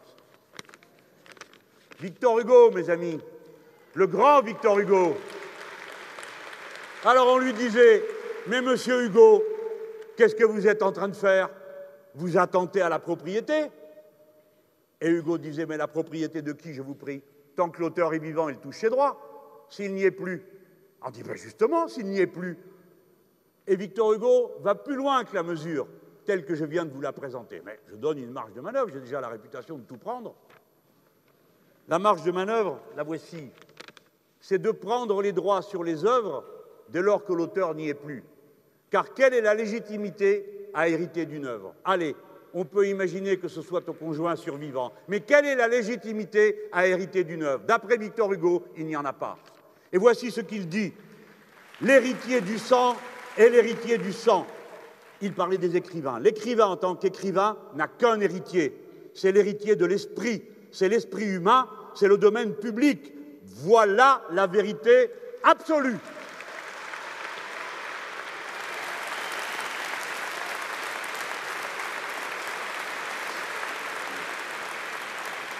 Pendant que j'étais à Angoulême et qu'on m'a suggéré cette idée que dorénavant nous allons porter entre nous, c'est nous qui serons la première génération qui aura inventé un système global permettant à l'ensemble des créateurs de pouvoir vivre dignement et donc de vivre sans cesse avec pour unique objectif et unique occupation de faire vivre ce qu'ils savent faire vivre et dont nous avons tant besoin, leur production culturelle. C'est nous qui allons le faire dans le cadre de ce programme L'avenir en commun. Bon, j'étais à Angoulême, de là, pouf, je passe à l'école publique parce qu'il en existe une, des jeux vidéo. Ça m'a amené sur le numérique. Pas que je me trompe dans l'ordre des pages. Hein. Oui, le jeu vidéo est un monde nouveau. Je ne fais pas ce meeting sans en parler. C'est une expérience totale. Aujourd'hui, ça représente des budgets supérieurs à celui du cinéma dans le monde. Et ça permet une expérience totale. Bon, c'est comme ça que j'ai gravi une montagne gelée. J'évitais de de me présenter trop vers le bord car j'ai un peu le vertige. Et quelqu'un m'a dit, vous voyez, c'est un instrument thérapeutique. Et on peut apprendre de cette manière plus vite parce que c'est une expérience totale. Alors nous, là, les Français aussi, nous sommes parmi les meilleurs du monde. Et c'est la raison pour laquelle, compte tenu de l'outil extraordinaire que c'est pour l'apprentissage, pour développer la culture, c'est un enjeu du XXIe siècle. C'est balbutiant encore dans notre pays. Il faut que cela devienne une des industries de pointe de la patrie. Il faut que des milliers de gens s'y mettent, et ils y sont. Et si vous les voyez travailler, moi qui suis un ancien prof, ces choses-là me parlent. Je voyais travailler une jeune licenciée en anglais qui travaillait avec un jeune ingénieur en numérique Et ces gens-là faisaient quelque chose qui est très rare. Ils travaillaient ensemble de manière décloisonnée, l'un sachant ce que fait l'autre, alors qu'il s'agit de pure et simple matière intellectuelle, comme sur un chantier du bâtiment. Celui qui est le plombier sait, sans être lui-même plâtrier, ce que fait le plâtrier, le peintre, et adapte sa propre tâche et présente ses propres demandes. C'est cette collaboration extraordinaire qui m'a enthousiasmé et fait apparaître quel sel de l'esprit seront ces jeux lorsqu'ils seront distribués, parce qu'ils sont des jeux et ne ricanez pas parce que l'humanité tout entière a commencé par vos propres enfants et nous tels que nous avons été. Nous avons commencé à apprendre les rôles sociaux et les rites sociaux par le jeu et les animaux en font autant. Dès lors qu'on a trouvé une technique aussi merveilleuse, alors il faut la donner. Jouer, ce n'est pas perdre son temps. Jouer, c'est peut-être une occasion d'être plus grand après. Bon, je l'aurais dit, et ça va m'amener sur le numérique. Ça aussi, c'est un continent. Vous ne pouvez pas passer à côté les gens. Ça y est, ils sont entrés en vous. Vous le savez bien, vous les connaissez, ces majors. Google, Apple, Facebook, Amazon, Microsoft, hmm? GAFAM. Ce sont des entreprises immorales qui passent leur temps à se soustraire au fisc. Eh bien, nous ne le permettrons plus.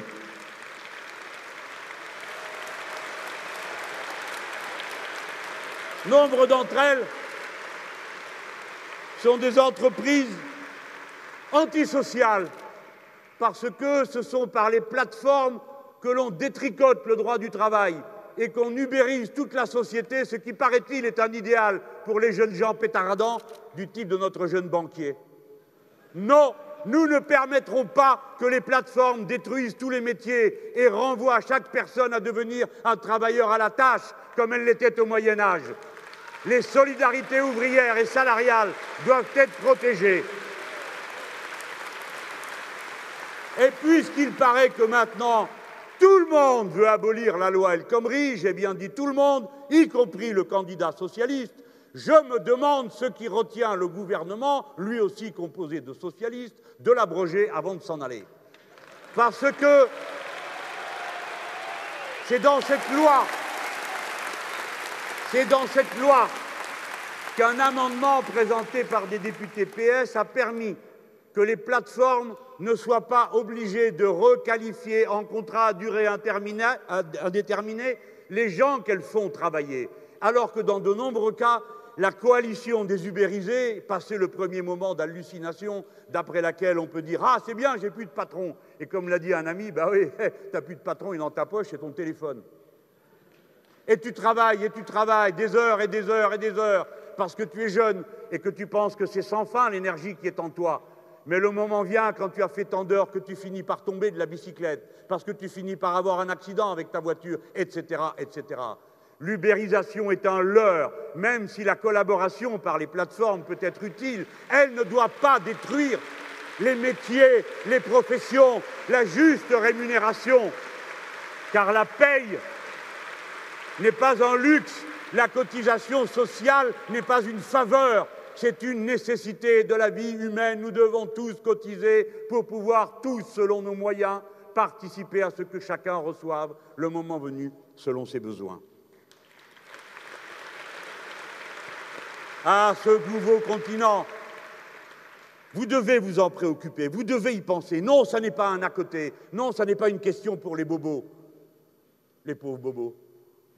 Non, ce numérique qui envahit tout. Ne me dites pas que vous ne le savez pas, parce que comme salarié, vous en êtes déjà à demander le droit à la déconnexion, alors que pour l'instant, ça passe pour une faveur. Le droit à la déconnexion, ça veut dire, mais poser une bonne fois ce fichu smartphone de côté et ne pas attendre sans cesse d'y rendre des comptes tout le temps, du matin au soir, la nuit, le jour, pour prouver que vous êtes là, pétaradant d'enthousiasme, compétitif, flexible et occupé par votre tâche. Le droit à la déconnexion doit être établi parce que pour l'instant, il est devenu une faveur. Alors, bon, ce n'est pas vrai qu'on soit obligé d'être envahi. Oui, c'est une invasion sur nos goûts, sur nos mœurs, sur nos liens, sur nos listes d'amis. Oui, c'est une invasion. Il faut y mettre de l'ordre. Il faut rétablir la liberté, c'est-à-dire la nôtre, et d'abord le droit de posséder les bases de données personnelles, d'en être totalement propriétaire, de ne pas accepter que les grandes compagnies les vendent à d'autres sans nous demander notre avis. Il faut que nos jeunes à l'école apprennent le vocabulaire de la technique du numérique, comme on a appris la grammaire hier, parce que c'est la langue de demain. Il faut qu'ils apprennent les techniques qui permettent le numérique de fonctionner. Mais surtout, par-dessus tout, les gens, il faut absolument tout le temps qu'ils apprennent à avoir le recul critique par rapport à ce qu'ils voient, qu'ils ne se laissent pas halluciner, embobiner, entortiller. Nous avons une autre idée, nous, elle porte un nom, ça s'appelle le numérique en commun. Protection des données privées, neutralité du net. Vous ne le savez peut-être pas, mais demain, c'est ça qui se trame. Certains disent comme je paye, on accédera plus vite à moi, et les autres, vous attendrez, vous prendrez la file. La neutralité du net consiste à interdire cette pratique. Et nous, nous devons l'interdire si nous voulons qu'il y ait une véritable égalité d'accès et de production et de diffusion de tous ceux qui ont à diffuser et à produire. Ces questions vont occuper tout le siècle. Ce sont les questions déterminantes pour vos métiers, vos vies, votre manière de regarder vos voisins, vos amis. Tout ça est dans la machine. Tout ça est parti dans le grand tourbillon. Il est temps d'y mettre de l'ordre. Il est temps d'y mettre de la loi. Il est temps de vérifier ce qui se passe et de rétablir votre souveraineté, la vôtre personnelle, sur vos droits en tant que personne, mais aussi la souveraineté de l'État. Si nous emportons cette élection, j'annonce à Microsoft qui peuvent passer par-dessus bord tous leurs programmes de travail commun avec l'éducation nationale, car nous ne laisserons pas Microsoft bourrer la tête de nos gosses. Je leur annonce qu'il n'y aura plus un seul logiciel Microsoft dans un seul des instruments de l'indépendance de la France, c'est-à-dire ni dans ses armements, ni dans aucun de ses moyens de télécommunication, puisque ce gouvernement a été assez absurde pour confier à M. Trump un droit de regard sur ce que nous faisons. Oui, parce que c'est de ça dont on parle. Il faut qu'existe ce domaine public de l'Internet, ce domaine public des savoirs. Ne laissons pas les grandes majors s'approprier tout ce qui est disponible, les droits dont je vous parlais tout à l'heure, ces œuvres qui sont tombées dans le domaine public. Voilà la nouvelle version de la liberté, de l'égalité et de la fraternité. Ce continent numérique doit être rendu au peuple parce qu'il lui appartient, parce que c'est lui qui l'a créé, parce que c'est lui qui le fait vivre, parce que c'est lui qui l'entretient, et assez de l'ordre globalitaire qui prétend rentrer dans nos têtes pour nous dire ce que nous devons faire.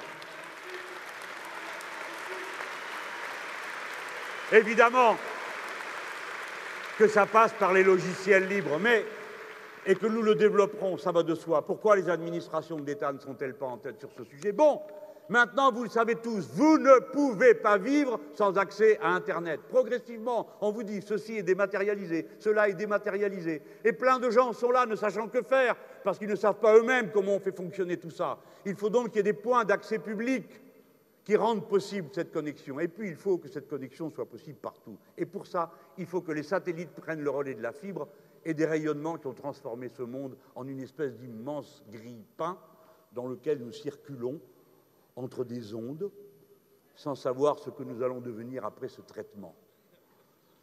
Ces satellites m'amènent au domaine de l'espace. Pourquoi? Vous ne le savez même pas. Est-ce que vous le savez que vous êtes le deuxième peuple au monde pour ce qui est de la contribution individuelle par vos impôts à l'économie de l'espace C'est vous les Français. Vous savez, les bons à rien, qui n'ont jamais d'idées, qui sont jamais assez flexibles, etc., etc. C'est vous. Nous sommes donc une puissance intellectuelle d'abord, et puis aussi une puissance matérielle. La moitié des emplois liés à l'espace qui existent en Europe sont en France. Par conséquent, cela nous crée des devoirs, des responsabilités et d'immenses espérances, parce que nous sommes en état de faire tout ce qui est nécessaire de faire pour le XXIe siècle. Ah, à condition qu'on nous le laisse. Parce que c'est le peuple qui a financé les fusées au départ, quand tout le monde disait que ce n'était pas possible d'en faire. De la même manière que c'est lui qui a financé les machines à tisser des câbles sous la mer pour passer les signaux dont je vous parlais tout à l'heure pour le numérique. Et qui c'est qui a vendu Alcatel-Lucent? Hmm? Qui avait l'unique compagnie dont on disposait pour poser ces câbles sous-marins Monsieur Macron, qui vient maintenant nous expliquer ce qu'on doit faire. Tous ces gens ont tout gaspillé. Qui a privatisé ce qu'il restait de public dans Ariane Espace? Monsieur Macron, qui vient nous dire maintenant ce qu'on doit faire. Oui, ben vous pouvez. Parce que c'est vraiment beaucoup de mauvais coups pour un seul homme.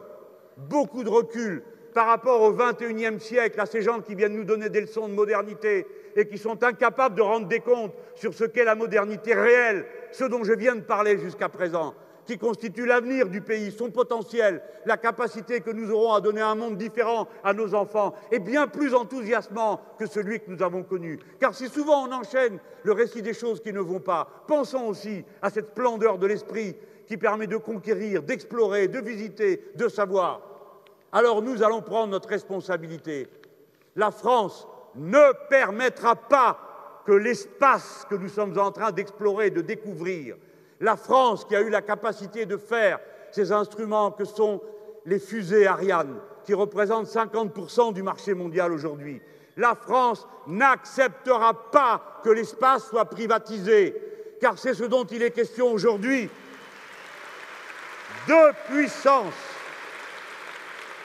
deux puissances spatiales ont décidé qu'il était possible, contrairement aux accords que l'on a jusqu'à présent sur l'espace, qui dit que l'espace est un bien commun à toute l'humanité. Et c'est pourquoi cet espace nous rapproche. Deux grandes puissances ont décidé qu'on pouvait s'approprier, dès lors qu'on y arrivait les premiers, les ressources qui se trouvent sur les planètes et sur les astéroïdes. Quelles sont ces deux grandes puissances spatiales? Les États-Unis d'Amérique, qui ont décidé, vous savez comment ils font, quand ils décident pour eux-mêmes, tous les autres ont prié de se mettre au pas. Et de toute façon, que vous soyez d'accord ou pas, dès qu'ils arriveront quelque part et qu'ils auront pris quelque chose, ils considéreront que c'est à eux. Posez-vous des questions de savoir pourquoi ils ont été fichus leur fichu drapeau sur la Lune la dernière fois qu'ils y sont allés. Ils n'y sont pas retournés depuis. Mais il y a une autre grande puissance spatiale qui a décidé de émanciper toutes les compagnies qui iraient dans l'espace et trouveraient quelque chose à exploiter. Cette grande puissance spatiale, c'est le duché du Luxembourg. Et elle a décidé d'exonérer d'impôts et de faciliter la vie fiscale aux compagnies qui feraient ça. Vous avez eu le bon goût de sourire. Oui, mais franchement, ça commence à faire beaucoup. Beaucoup. D'avoir pour président de la Commission européenne un homme qui a organisé le trucage fiscal pendant des années dans tout le continent européen, a vécu sur le dos de tous les autres, et maintenant je découvre, oui, vous pouvez, je découvre qu'il veut aussi faire ça. Bon, nous avons une responsabilité, je l'ai dit. Si nous voulons continuer à occuper les orbites basses autour de la Terre, il faut que la France prenne l'initiative d'être en tête pour proposer une campagne de dépollution des orbites basses. Est-ce que vous avez vu Gravity? Bah, répondez. Ah, bah, quand même. Oui, c'est pas vrai. Bon. Dans Gravity, on voit ça. Il y a un satellite qui tourne, c'est un satellite habité. Tiens, on devrait faire des vols habités, nous les Européens. Pourquoi on n'en fait pas? Et tout est détruit parce qu'il y a des boulons et des pièces qui flottent dans l'air. Je vous ai dit, je vous ai dit sur l'espace que c'est un sujet dont on doit s'occuper. Et si nous, pourquoi on doit s'en occuper Parce que ça entraîne le reste, vous comprenez quand vous avez un secteur qui accumule de l'intelligence, qui accumule du savoir-faire, qui nécessite qu'on aille plus loin dans ce que nous savons déjà faire. Nous sommes parmi les premiers pays au monde, je ne veux pas dire le premier, peut-être le deuxième, qui produit le plus d'ingénieurs pour 100 000 habitants. Je veux qu'on ait confiance en nous-mêmes et qu'on sache qu'on peut faire tout ça et que ce siècle nouveau qui arrive, on peut y participer, non pas en traînant la patte, non pas en se laissant dresser à coups de fouet par des meneurs de, chiens comme ceux que nous avons devant nous, mais avec enthousiasme et allégresse. Avec enthousiasme et allégresse. Oui. Regardez, nous sommes une grande puissance. Combien de fois je vous ai parlé? Combien de fois je vous ai parlé de la mer? Nous sommes le deuxième territoire maritime du monde. Est-ce que ça n'est pas extraordinaire? La mer immense, 70% du total de la Terre. Nous avons tous les moyens de l'explorer, tous les moyens techniques, tous les moyens scientifiques, tous les équipages. De la mer, j'attends dans l'économie de la mer en y injectant une part des 100 milliards d'investissements que nous allons mettre dans la production, dans l'investissement, car nous allons mettre 100 milliards. Les autres disent qu'ils veulent les enlever. Ils ne se rendent pas compte. Le pauvre corps de la France, déjà si flasque, on est à l'os, eux, ils veulent encore enlever 100 milliards. Nous, nous allons rajouter 100 milliards d'investissements pour rattraper tous ces retards. Et une partie ira dans cette économie de la mer pour produire des algues dont on peut tout faire. À commencer par ça, là. Vous ne le savez pas, c'est de l'algue. Et combien d'autres choses? Prendre l'énergie de la mer. Vous voulez sortir du nucléaire? Vous ne pouvez pas le faire en éteignant la lumière, vous le savez comme moi. Par conséquent, il faudra construire et fabriquer des énergies. Il nous faut 100% d'énergie renouvelable. Et pour ça, nous avons dans la mer une réserve immense. Elle contient 75 fois toute l'énergie dont nous avons besoin sur Terre. Par conséquent, il n'y a pas d'autre limite que notre capacité à investir. Il n'y a pas d'autre limite que notre capacité à inventer, à installer des machines éoliennes, hydroliennes. Comment se fait-il qu'au bout de ce quinquennat, il n'y ait toujours pas une éolienne en mer? Comment se fait-il que ces messieurs Macron et compagnie aient vendu absolument toutes les sociétés françaises qui produisaient des éoliennes, si bien qu'il ne nous reste plus que des CNS et un noyau de sociétés qu'on remettra au travail avec ce plan d'investissement? Comment se fait-il que nos voisins en soient capables et pas nous? Pourtant, il faut que d'ici à 2030, nous ayons l'équivalent de 15 réacteurs nucléaires, l'équivalent de 15 réacteurs nucléaires par l'énergie que nous tirerons de la mer. Ce sont des milliers et des milliers d'emplois à la clé. Il y a aujourd'hui 300 000 personnes qui travaillent dans l'économie de la mer. Nous avons discuté avec le cluster maritime, qui est composé de gens qui, dont beaucoup ne sont pas du tout de mon avis, mais assez, euh, bah, beaucoup, je veux dire tous, hein, euh, mais qui sont d'accord sur un point. Si on s'y met, ce sont 300 à 400 000 emplois de plus qui peuvent venir. Par cela même qu'on aura décidé de faire ces investissements. Voilà une démonstration qui vous montre comment on peut faire vivre l'économie de demain sans continuer à assassiner à petits pas la planète, mais au contraire en lui permettant de se reconstituer. La France, la France doit montrer l'exemple. Elle doit être à la tête, à l'initiative, pleine d'imagination. Elle vient de produire, vous le verrez le 30 mars prochain, un document qui est l'équivalent de l'encyclopédie de Diderot au XVIIIe siècle, qui avait tant révolutionné les esprits. Elle va produire un document qui s'appelle les Océanides. On a mis 278 chercheurs du monde entier, de toutes les sciences, les techniques, des sciences humaines aux sciences les plus dures, comme on dit, des archéologues, des paléologues, des anthropologues, et ils ont étudié, tenez-vous bien, l'histoire de cinq millénaires sur les cinq continents pour déterminer la place que la navigation et la mer a occupée dans le développement de la civilisation humaine. Gloire à l'esprit humain, gloire à nos chercheurs, à tous ceux qui savent faire ce travail et nous projeter et nous permettre de vivre demain bien mieux encore qu'on a vécu aujourd'hui grâce à ces inventions.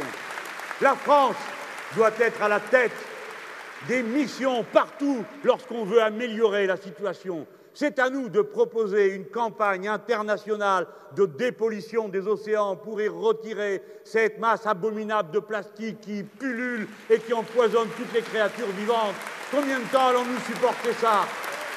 La France doit proposer à l'ensemble de ses voisins et partenaires méditerranéens, tous quels qu'ils soient, et surtout dans le petit bassin de la Méditerranée vis-à-vis duquel nous nous trouvons, que toutes les eaux usées de tout le littoral soient collectées pour éviter que dans moins d'un demi-siècle, la mer Méditerranée, la mer des mers, la mer de tout, la mer de notre civilisation soit purement et simplement un cloaque.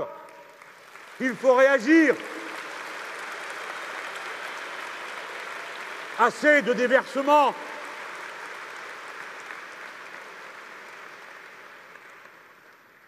Sur ce thème, je ne peux finir sans vous dire qu'une fois de plus, vous autres, vous avez une bataille à mener, avec moi bien sûr. C'est contre la privatisation. Vous ne le savez pas. Il y a une autorité qui répartit le droit de sonder le fond des mers. C'est une autorité internationale tout à fait respectable. 25 brevets ont déjà été accordés pour faire des trous partout. Le dernier, c'est à l'Inde. On fait des trous on ramasse des effluves soufrés qui sont plus riches en minéraux que tout le reste. Ils sont là tous. L'entrée en mer s'est faite avec nos méthodes de sauvage qui sont celles du capitalisme. Prendre, prendre, conquérir, s'emparer, faire de l'argent avec tout ce qu'on voit, tout ce qui bouge. Il nous faut absolument qu'un tribunal écologique international soit disponible pour que lorsqu'une plainte veut être déposée, elle puisse l'être auprès de quelqu'un. Parce que sinon, ils feront ce qu'ils voudront et nous dépendrons seulement d'une autorité dont vous savez qu'elle sera comme toutes les autres, assaillie par les lobbyistes. Il le faut. Et la France doit être, combien de fois l'ai-je dit dans des réunions sur ce thème, à l'initiative d'un mandat international de l'ONU. Oui, de l'ONU, c'est-à-dire du seul organisme représentatif de toute l'humanité, que souvent on moque dont on rit des lenteurs, mais qui est pour l'instant la seule société commune à toutes les nations, et qui a une autorité, une légitimité bien supérieure aux assemblées de voyous et de voleurs du genre du G8 et du G20, qui mettent le reste du monde aux ordres. Il faut qu'il y ait un traité international sur les eaux profondes. Vous savez que jusqu'à présent, nous avons des zones exclusives économiques. C'est à nous, rien qu'à nous les uns, les autres, chacun. Il y a des endroits où on ne sait pas. C'est une source de guerre. À mesure que le pôle fond, vous, vous avez peur parce que le pôle fond, eux, ils sont dans leur bateau en train de voir qui va prendre le fond avant l'autre. Voilà ce qui se passe en ce moment. Voilà les tensions entre la Russie, la Norvège, les États-Unis, combien d'autres pays qui sont là autour. À qui est le fond À qui est-ce qui se trouve là Et pendant ce temps-là, nous, on parle, on parle d'autre chose. On ne sait pas que le XXIe siècle est en train de refaire sa carte sur le fond des mers et que nous sommes une grande puissance pas pour nous-mêmes, mais que nous devons être les héros qui marchent devant et parlent au nom de toute l'humanité. C'est ça notre force. Alors, qu'est-ce qu'on va faire? Il faut qu'on ait un traité international sur les eaux profondes. Ça s'appelle en droit reste nous aujourd'hui. Ça appartient à personne. Si bien que le premier qui passe, qui prend, c'est à lui. Et celui qui veut jeter dedans, avec son gros paquebot, des sacs de poubelle, qui veut déverser dedans tout ce qu'il a dégazé, de son bateau. Il peut le faire parce que ça n'appartient à personne. Pour l'instant, et demain, ça appartiendra au premier qui s'en emparera. Voilà toutes ces choses dont il faut s'emparer, les dossiers qu'il faut prendre en charge, parce que dans tous ces domaines, nous sommes puissants, nous sommes forts, nous avons la technique. Je vous ai parlé de la mer, il y a dix niveaux d'intervention dans la mer pour aller jusqu'au fond. Dix niveaux d'intervention humaine, dix niveaux d'excellence eh bien, dans les dix niveaux, il y a des champions français qui savent traiter les problèmes. Depuis le fond, pas toujours pour la bonne idée, faire des trous, jusqu'à la surface. Partout, nous en sommes capables. Si bien que nous, nous avons un devoir, le faire et partager. Pas garder ça pour nous, pas garder notre savoir rien que pour nous. Il faut que nous ayons, comme je vous l'ai dit tout à l'heure, pour associer les pays qui pour l'instant n'ont pas encore les cadres ni la capacité de participer à ce nouveau grand festin de l'humanité. Il faut que nous ayons une université internationale des métiers de la mer, ouverte à tous ceux de tous les pays qui veulent participer avec nous, et notamment les pays francophones, au développement de ces activités. Parce que tous les peuples du monde ont besoin d'un accès à la mer, parce que tous les peuples du monde ont besoin de comprendre ce qui s'y passe pour qu'ils s'en sentent tous co-responsables. Voilà. Quand on a commencé l'idée de ce meeting, on a dit, oh, les gens, l'espace, le numérique, la mer, la culture, la recherche. C'est pas sûr que ça les intéresse. Je n'en crois pas un mot. Je crois que ça vous a intéressé.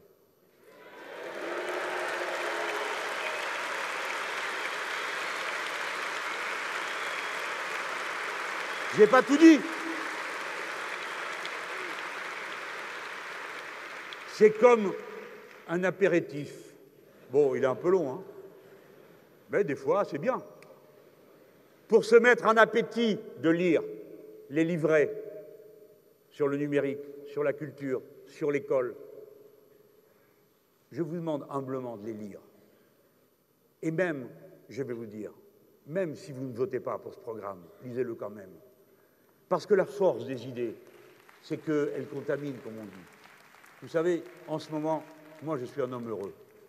Parce que l'espace des idées pour lesquelles nous nous sommes battus toutes ces dernières années, souvent avec le sentiment qu'on était tout seul et que personne ne comprenait rien à ce qu'on racontait, eh bien, que ça fait chaud au cœur d'entendre parler de planification écologique ailleurs que dans nos rangs, que ça fait chaud au cœur d'entendre tous ces mots être partagés de tous les côtés. Merci à ceux qui nous ont précédés dans cette lutte. Et merci à nous tous qui avons mené ce combat. Tant mieux si d'autres prennent les idées. C'est pas moi qui suis contre le copyright, les droits d'auteur. Vous savez, sur Internet, l'essentiel d'Internet, c'est le lien hypertexte, c'est ça qui change tout. Et bien là-dessus, l'Europe dit oui, mais attendez, il y a des droits d'auteur. Eh bien non, je crois qu'on doit avoir un droit de citation sur Internet. Et vous, pareil. Bon, des fois, ils pourraient dire ah ben ça, je l'ai pompé littéralement chez Mélenchon, enfin chez vous, quoi. Ils le disent pas, c'est pas grave. Ce qui porte et compte, c'est que les idées se répandent. Parce que quand vous avez des idées comme celle-là, alors vous comprenez qu'on ne peut pas vivre dans un monde absurde, cruel et stupide, où huit personnes possèdent autant que 50% du reste des êtres humains. Que c'est une aberration ridicule, obscène, immorale. S'enrichir est immoral. Voilà la morale que je vous propose de porter. Bien sûr, profiter de l'existence, être récompensé de ses mérites, mais à quoi bon ces fortunes qui s'empilent? Pourquoi faire ces milliards? Qu'une ou deux personnes possèdent Qu'en tire-t-il Rien, la bulle financière.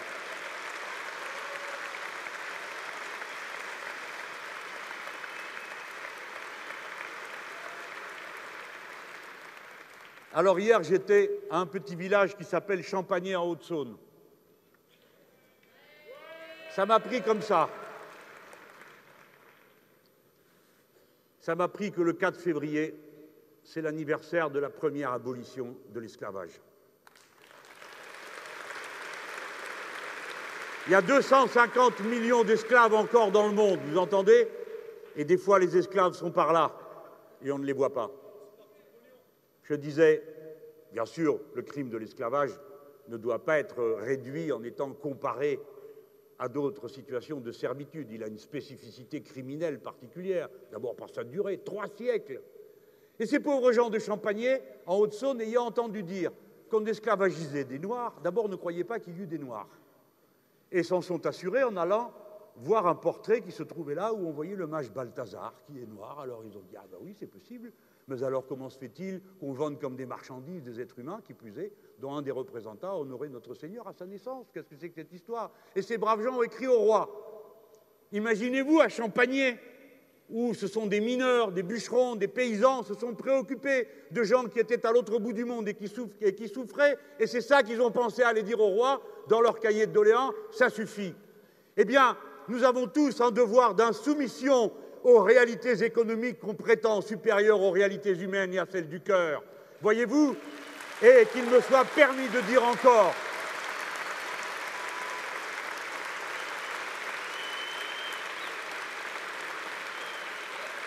Comme l'avait dit Victor Schulcher à la deuxième abolition de l'esclavage, on lui avait dit, il a dit, ah, si on ne peut faire vivre les colonies qu'avec de l'esclavage, alors il faut renoncer aux colonies.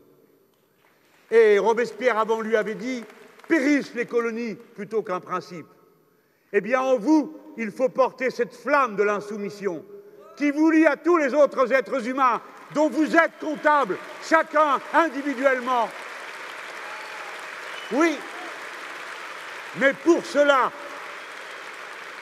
il faut d'abord que vous ne renonciez pas à votre principale prérogative, votre droit au pouvoir. Vous êtes des citoyens. La Déclaration des droits de l'homme s'appelle Déclaration des droits de l'homme, mais il ne serait rien sans la phrase qui suit Déclaration des droits de l'homme et du citoyen. Et du citoyen. Vous exercez le pouvoir. Vous devez l'exercer de nouveau. Il faut que vous fassiez mieux que de dégager il faut que vous fassiez mieux que de voter pour le moindre mal, car le moindre mal, c'est toujours le mal. Il faut que pour une fois, à notre appel, vous preniez votre bulletin de vote comme un bulletin d'adhésion à une idée que vous ne vous aventuriez pas à l'égarer, qu'on ne vous refasse plus jamais, ne vous laissez pas faire, le coup du discours du Bourget, suivi du cours du discours sur je vais réviser les traités. Regardez de près, étudiez, convainquez autour de vous. Ne vous laissez pas saouler par les belles paroles. Regardez ce qui va faire de nous une grande force. Voilà pourquoi nous devons voter pour abolir la monarchie présidentielle. Voilà pourquoi le cœur et le point numéro un du programme, c'est le passage à la sixième République.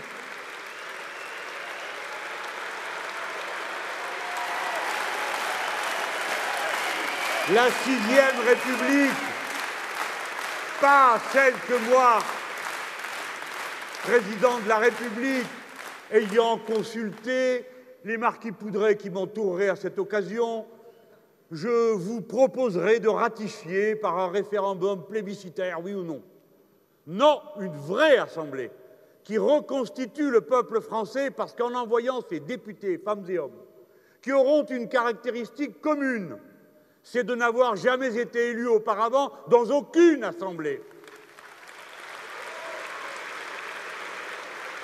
Ces députés, femmes et hommes, qu'ils aient été élus ou qu'ils aient été tirés au sort, ensemble, en définissant les droits que les Français se reconnaissent les uns aux autres, reconstitueront la communauté légale et notre consentement à cette communauté. Parce que ce que nous voyons aujourd'hui, c'est que nous n'y consentons plus. La loi nous paraît sans cesse un abus, et souvent elle l'est. Comment peut-on avoir pu voter la loi El Khomri alors que ni les Français, ni les gens dans la rue, ni les députés, ni personne n'en voulait? Avec 6,49,3, à bas, bas la monarchie présidentielle. Mais ne vous laissez pas attraper par tous les joueurs de pipeau qui circulent en ce moment. Il faut que ce soit une sixième république décidée par une assemblée constituante et qu'ensuite le peuple français ratifie par référendum et non pas une trouvaille en petit comité octroyée au peuple.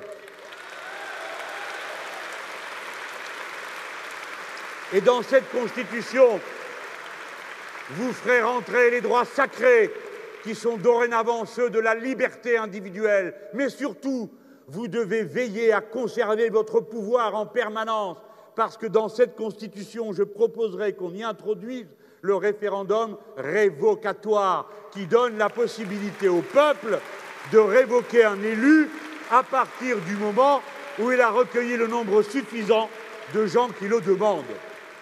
On m'a dit Ah, mais votre histoire, ça sera le bazar. Parce que c'est quoi aujourd'hui, s'il vous plaît, à part le bazar?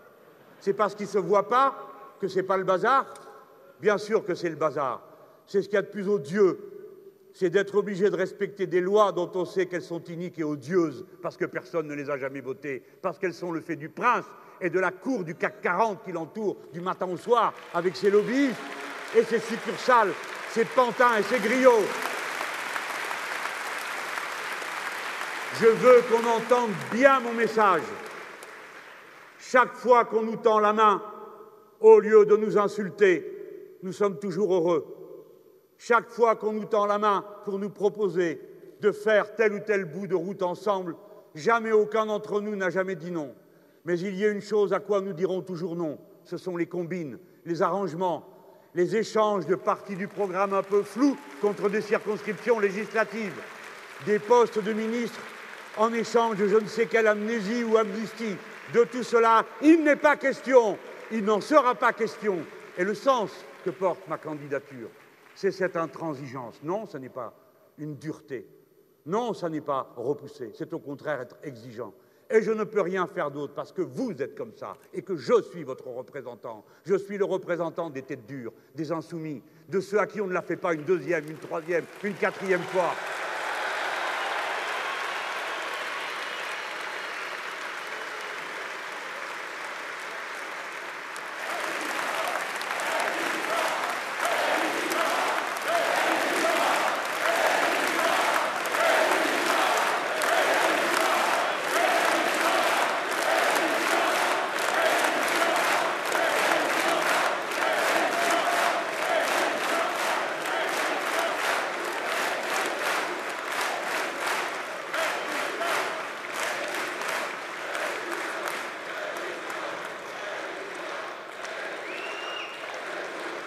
Allez, les amis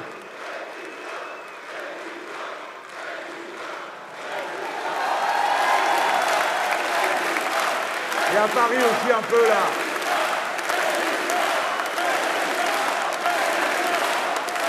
On est à Lyon.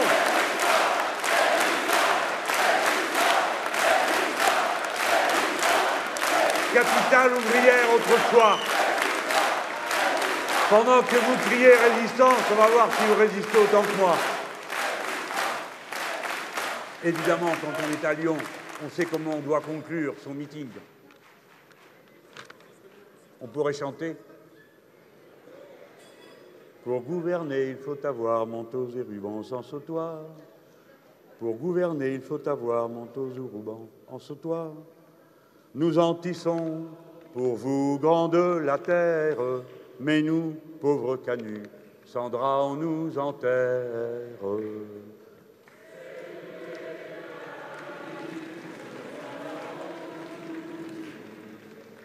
Mais notre règne arrivera quand votre règne finira. Mais notre règne arrivera quand votre règne finira. Nous tisserons le linceul du vieux monde et l'on entend déjà la révolte qui gronde. C'est nous les